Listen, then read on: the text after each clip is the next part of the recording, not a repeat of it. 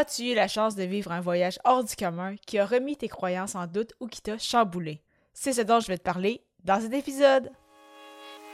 Les médias sociaux en affaires est ton rendez-vous hebdomadaire pour en connaître davantage sur les différents réseaux sociaux et les plateformes de création de contenu dans un contexte d'affaires. Chaque semaine, je répondrai à une question thématique qui te permettra d'appliquer concrètement ces conseils pour ton entreprise. Si tu reconnais l'importance et la puissance des réseaux sociaux ainsi que de la création de contenu pour ton entreprise et que tu souhaites en apprendre davantage sur cet univers, tu es au bon endroit. Je suis Amélie Delebel, travailleuse autonome dans le domaine des communications et marketing depuis février 2020. Je travaille avec les réseaux sociaux et dans la création de contenu depuis 2014. Les médias sociaux en affaires est mon deuxième podcast après Athlète Entrepreneur, lancé en janvier 2019. Bienvenue sur mon podcast. Salut et bienvenue sur les médias sociaux en affaires, épisode 234. Alors qu'aujourd'hui, je réponds à la question As-tu vécu un voyage hors du commun? Comme tu le sais, il s'agit de la 24e journée de ce défi créatif J'envoie 2024, alors que tout au long du mois de janvier, j'ai publié un épisode par jour avec soit une contrainte créative ou une thématique. Et bien évidemment, la thématique du jour est un voyage hors du commun.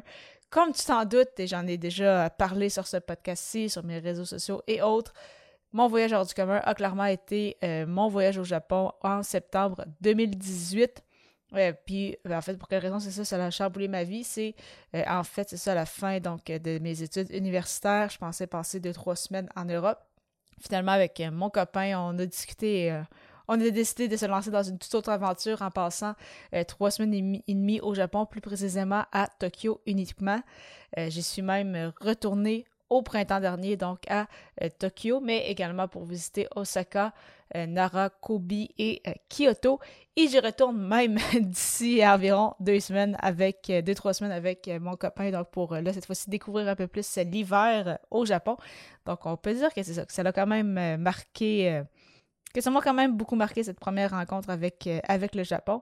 Et pourquoi en fait ça m'a autant chaboulé, c'est que c'est vraiment parce que j'ai réalisé que je voulais continuer de travailler en voyageant. Donc, de mon côté, ça ne faisait pas de sens de prendre des vacances pour partir en voyage, dans le sens que tant que je pouvais être en mesure de travailler, donc d'avoir accès à Internet, en fait, je pouvais travailler de n'importe où dans le monde. Donc, bien évidemment, avec un horaire euh, différent de quand on est. Euh, quand on est à la maison, mais euh, que c'est ça que c'était bien possible de travailler même en voyageant. Donc, tu adaptes un peu ton horaire en conséquence, mais tu es capable de, voyager, de découvrir une nouvelle culture, tout en travaillant quand même pour euh, quand même avoir un certain, euh, un certain roulement.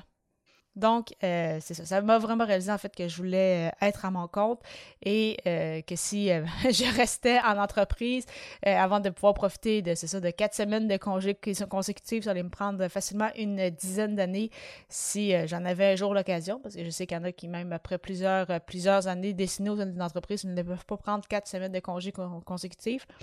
Donc, je me dis, OK, ce n'est pas la dernière fois de ma vie que je vais partir aussi longtemps au Japon. Donc, euh, c'est entre autres ce qui m'a grandement motivé, c'est ça, à me rebalancer euh, à mon compte le 14 février 2020, euh, comme tu le sais.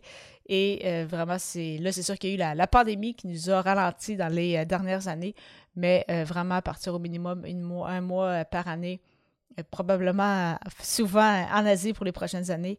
c'est clairement quelque chose que je veux continuer de faire. Donc, vraiment, ça, ça a un peu changé ma façon de, de voir aussi les voyages parce qu'avant, euh, me voyais plus, c'est ça, voyager en Europe, puis comme tout est proche, tout est euh, près l'un de l'autre, eh bien, je me voyais plus passer quelques journées à un endroit, me déplacer, changer de pays, visiter, encore là, différentes cultures, différents endroits.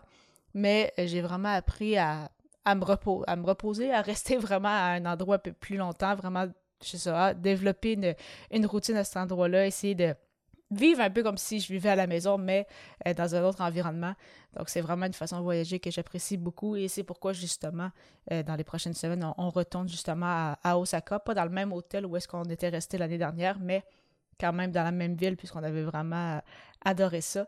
Donc, c'est un peu comme ça maintenant que je, vois les choses et prendre vraiment des vacances, vacances. je m'en souviens plus vraiment c'est quand la dernière fois que j'ai pris ça, donc c'est arrivé au cours des dernières années que euh, des fois, c'est peut-être pris des fois deux, trois jours ou disons que je regardais pas beaucoup, euh, mes affaires ou justement quand j'étais tombée euh, malade, c'est sûr que ma, charge de travail diminuait aussi. Mais en même temps, pour le moment, je vois moins l'intérêt de, prendre vraiment des vacances, vacances, des arrêts, des arrêts complets. Pour moi, le plus important, c'est vraiment de faire des voyages plus que de prendre des vacances. Mais je modifie mon horaire en conséquence pour quand même pas me retrouver non plus avec des semaines de 50 heures à l'année longue, parce que ça aussi, je sais que ça ne fonctionnerait pas. Donc, tout est une question d'équilibre tu souhaites avoir un moment avec moi pour parler de voyage et de création de contenu, si oui, simplement prendre rendez-vous gratuitement au amiedelabel.com baroblique consultation. Et j'ai hâte de te retrouver à l'épisode 235 alors que le sujet sera Quelle est ta citation préférée? À très bientôt!